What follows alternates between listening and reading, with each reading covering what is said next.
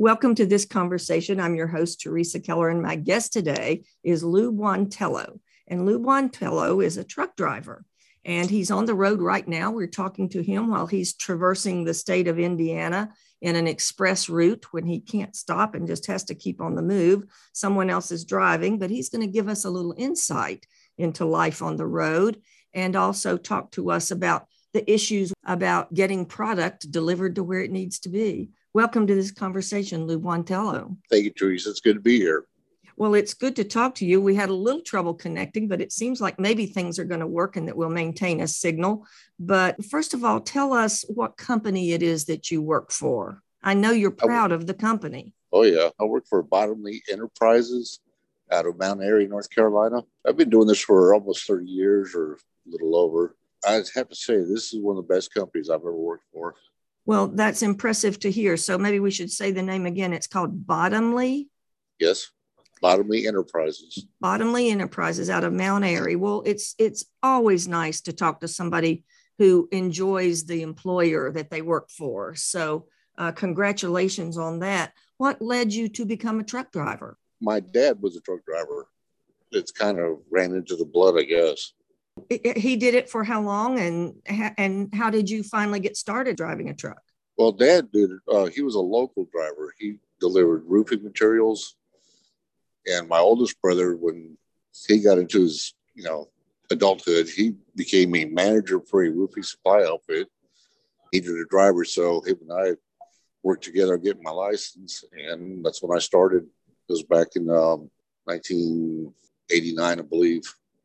All right. And what had you done before that? Because you were uh, old enough to have already had some kind of employment before then, I would think.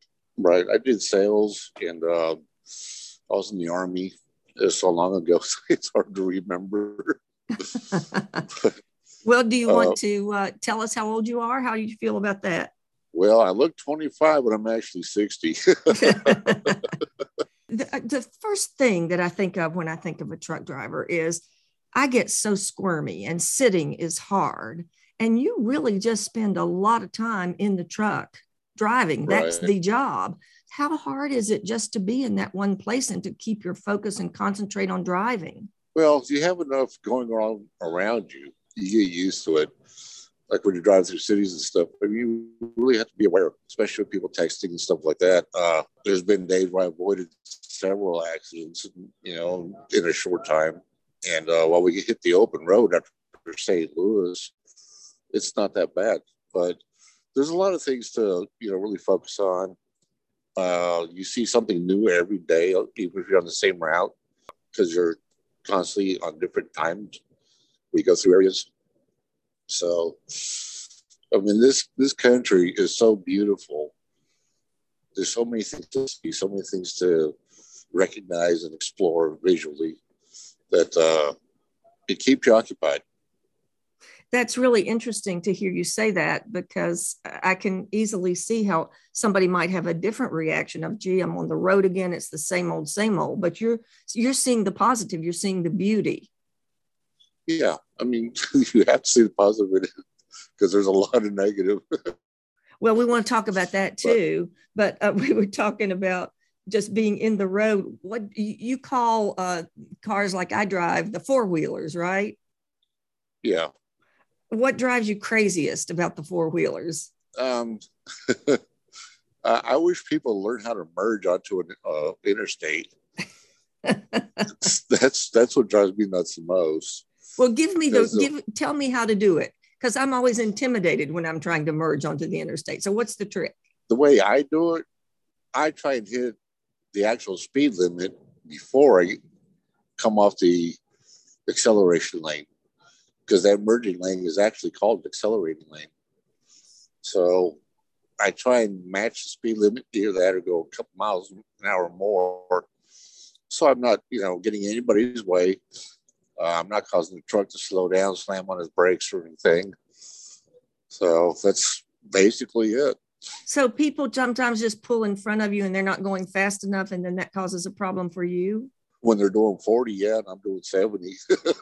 So then what happens, Lou? I mean, that's serious. Well, if you can't get over, a lot of people automatically assume that I have room to come over to the, the next lane left of me.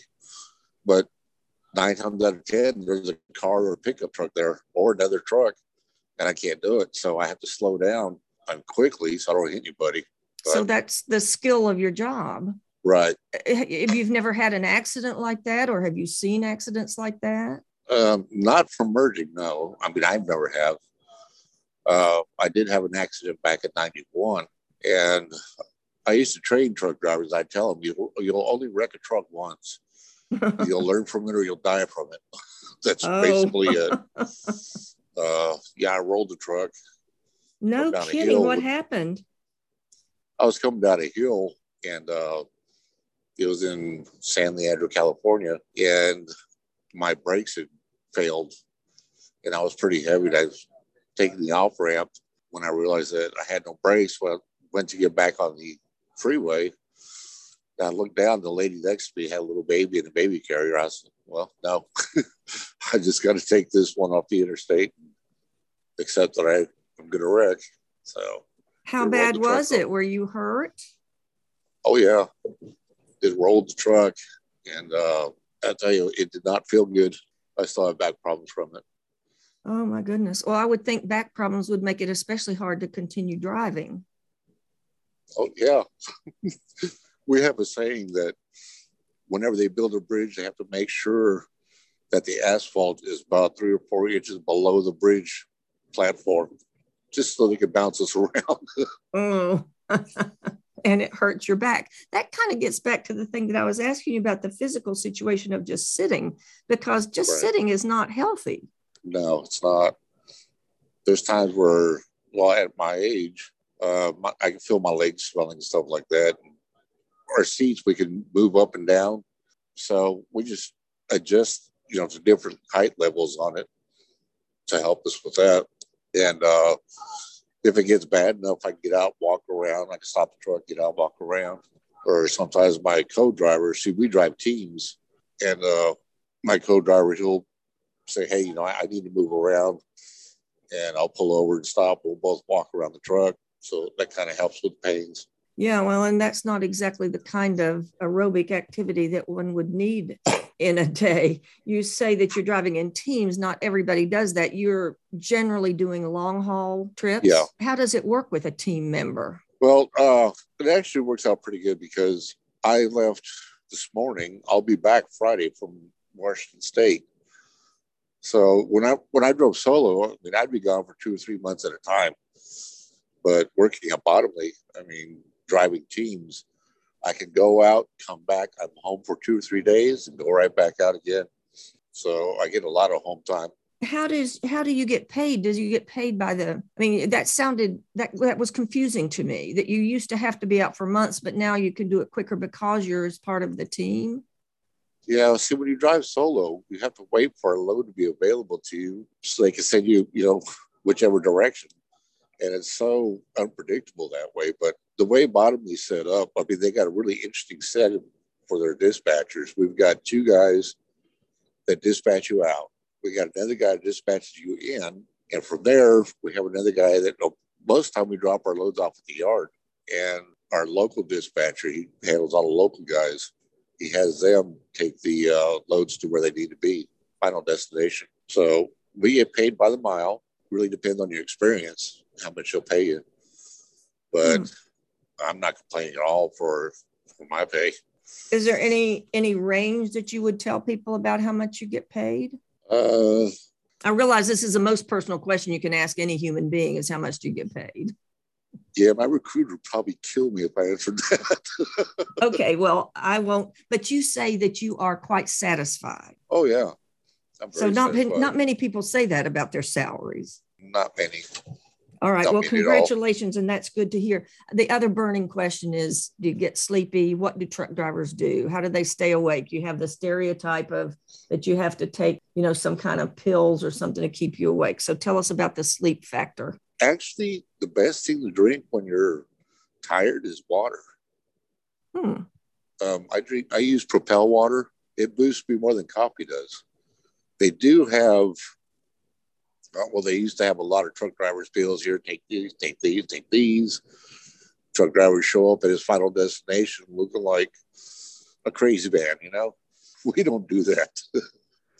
okay, well good. Well, drinking water, there's something healthy about the routine that we've that we've heard. But I, I think you have to be kind of just the kind of person who stays awake. I can't drive three hours without falling asleep. And uh, I just wonder, it's, is it something that varies from person to person? You just have a natural way of being more awake and alert than some people, than some other people, maybe? Right. Um, yeah, I used to be able to drive and drive and drive in my 40s and 50s. Now that I hit 60, it's a little bit tough for me. But our safety man and even the bosses, the owners and stuff, they'll tell you if you get tired, pull over and sleep, take your nap. You know, don't risk it. It's not worth it that's wonderful to hear and uh, that you would have that flexibility and freedom and not feel pressured. I think there may be a big difference between you said that you're team drivers and you work for this company. A lot of truck drivers own their own trucks and that's their business and they drive solo or some other kind of like personal relationship.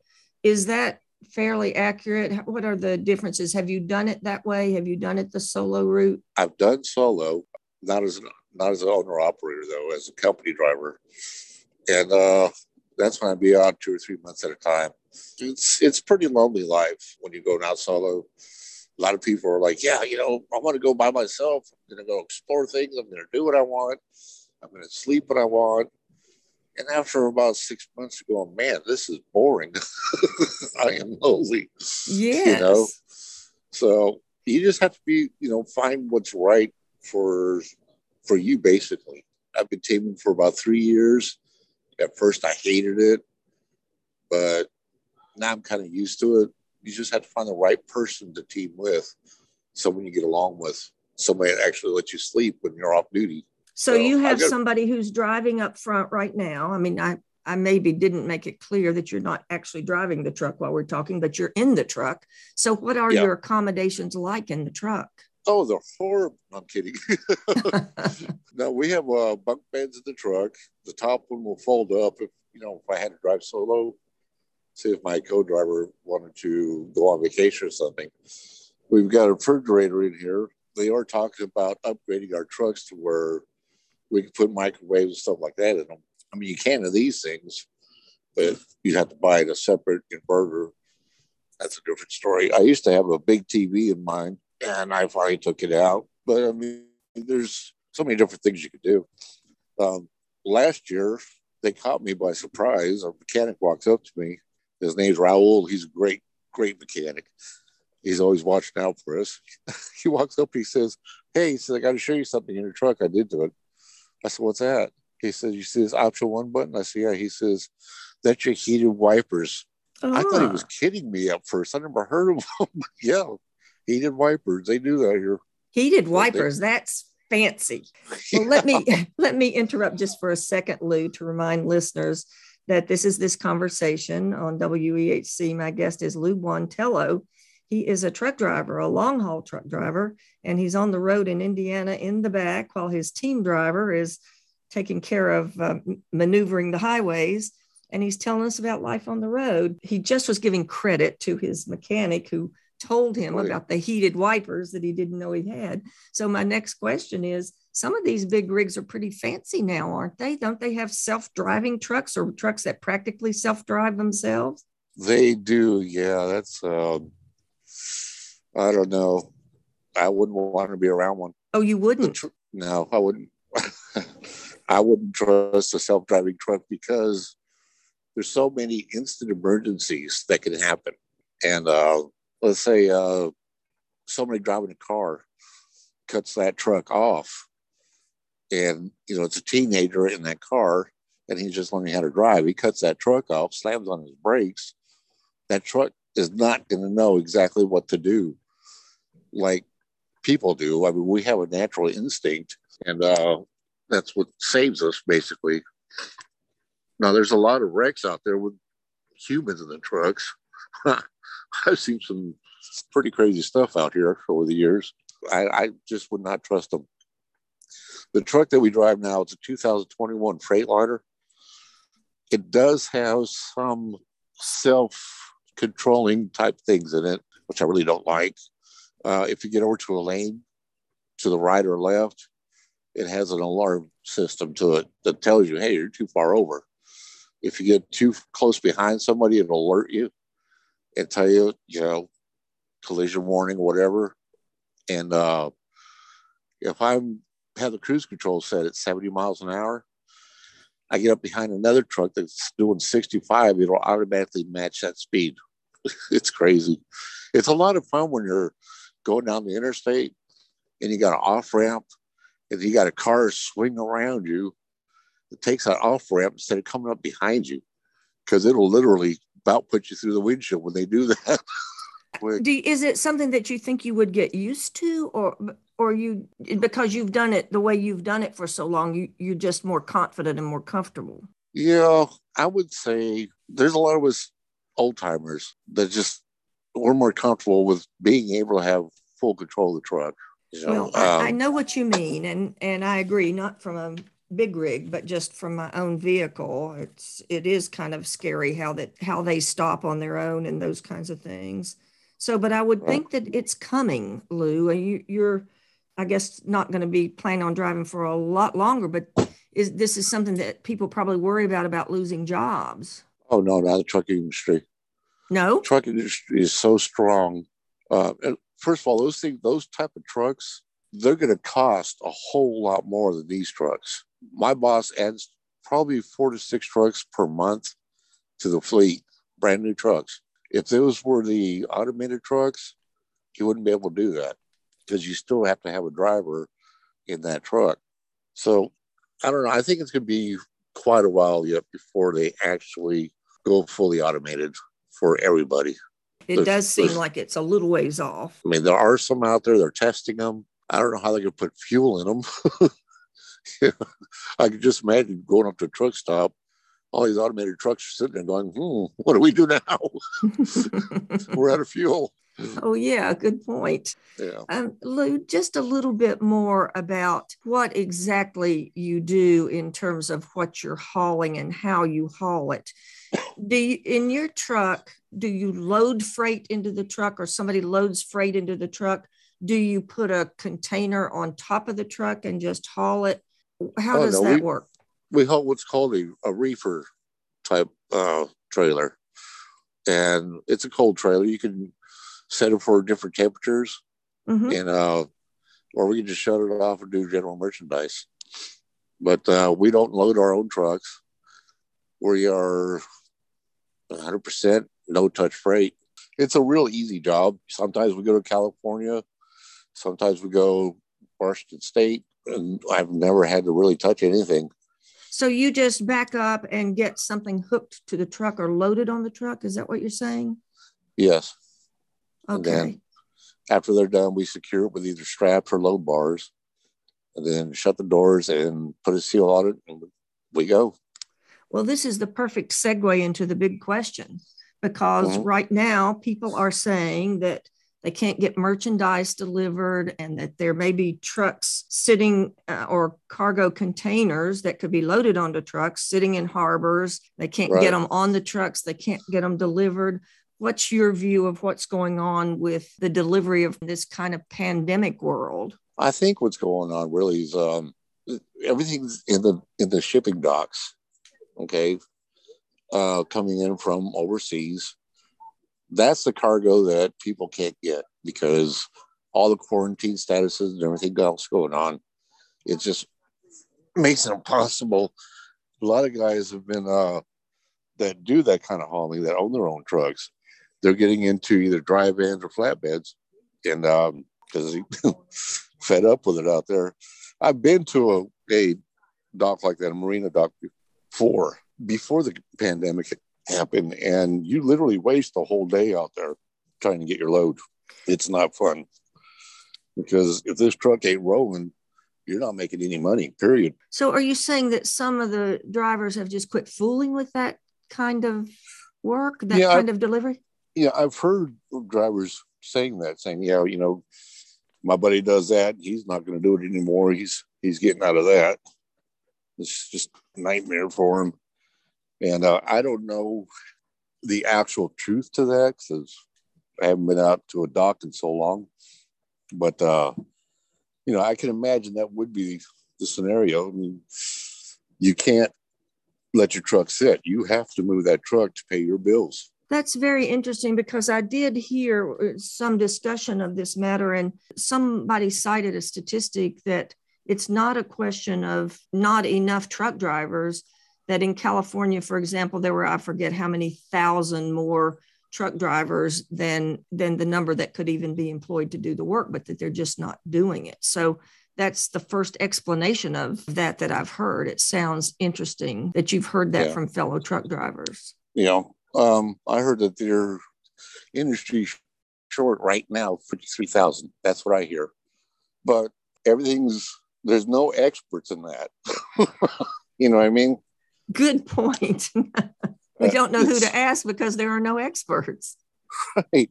You can go up to any truck driver and ask him, hey, you know, how short's the industry? And he'll tell you, oh, we're hiring. well, that's real but, interesting because you said that one of the things that you said earlier is that the uh, truck industry is very strong, doing very well. It is. Um, if you become a truck driver, you really do not have to worry about being employed. Everybody's hiring everybody. But I mean, that's how strong it's going. And that you recommend it. You're recommending this field to people. Oh, no, become a veterinarian. Animals are so cute. I'd love to do that. so, if you had it to do over again, you'd be a veterinarian. Oh, yeah, definitely. if I had to do it over, I'd probably do it again. You would do it um, again? Yeah, I probably would, but yeah, I would. Well, that's quite an endorsement. Very encouraging. Are there a lot of young people entering the field, you think? It used to be you had to be 23 years old because of insurance. Uh-huh. I'm hearing they're dropping it down to 18 years old now. I don't know if that's true or not, but there's companies that'll take them right out of school. And uh, our company has taken a few that show promise, and uh, they've worked out pretty good. Lou, what so, would be the thing that you would most want people who are driving along in the four wheelers around the trucks? What would you want them to know about trucks and truck drivers? Go home. Get off the road and leave you alone. Is what you're saying. Exactly. no. Okay. Uh, well, safety. so that's the number one piece of advice go home and get off the road and get out of my way. But other than that, if we're going to have to coexist out there, what would you say? Um, pay attention. We can't stop like you can, like the four wheeler can stop. Uh, get off the phone, put it down, stop texting.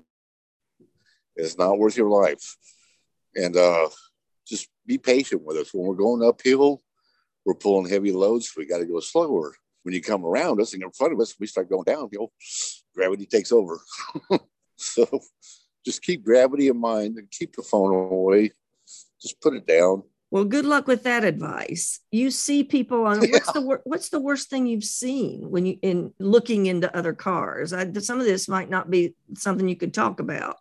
Um, no, I, I've seen a lot of weird stuff. Choose something that you can actually say that was weird that you've seen. I saw one guy watching a movie on his iPad that was mounted on his dash. He wasn't paying any attention to the road at all. And coming up through a slight right hand curve in the road, he went straight right through the guardrail. Oh so my goodness. That I could say. Yeah, yikes. Here about a month or two ago, I ran up into or I came upon a very bad accident. And I would say there's texting involved, but it, it happened right over a knoll. So when these cars had collided, a big truck came over the knoll, and that's all she wrote. A lot of people got really badly injured on that. So the phone's well, not worth it.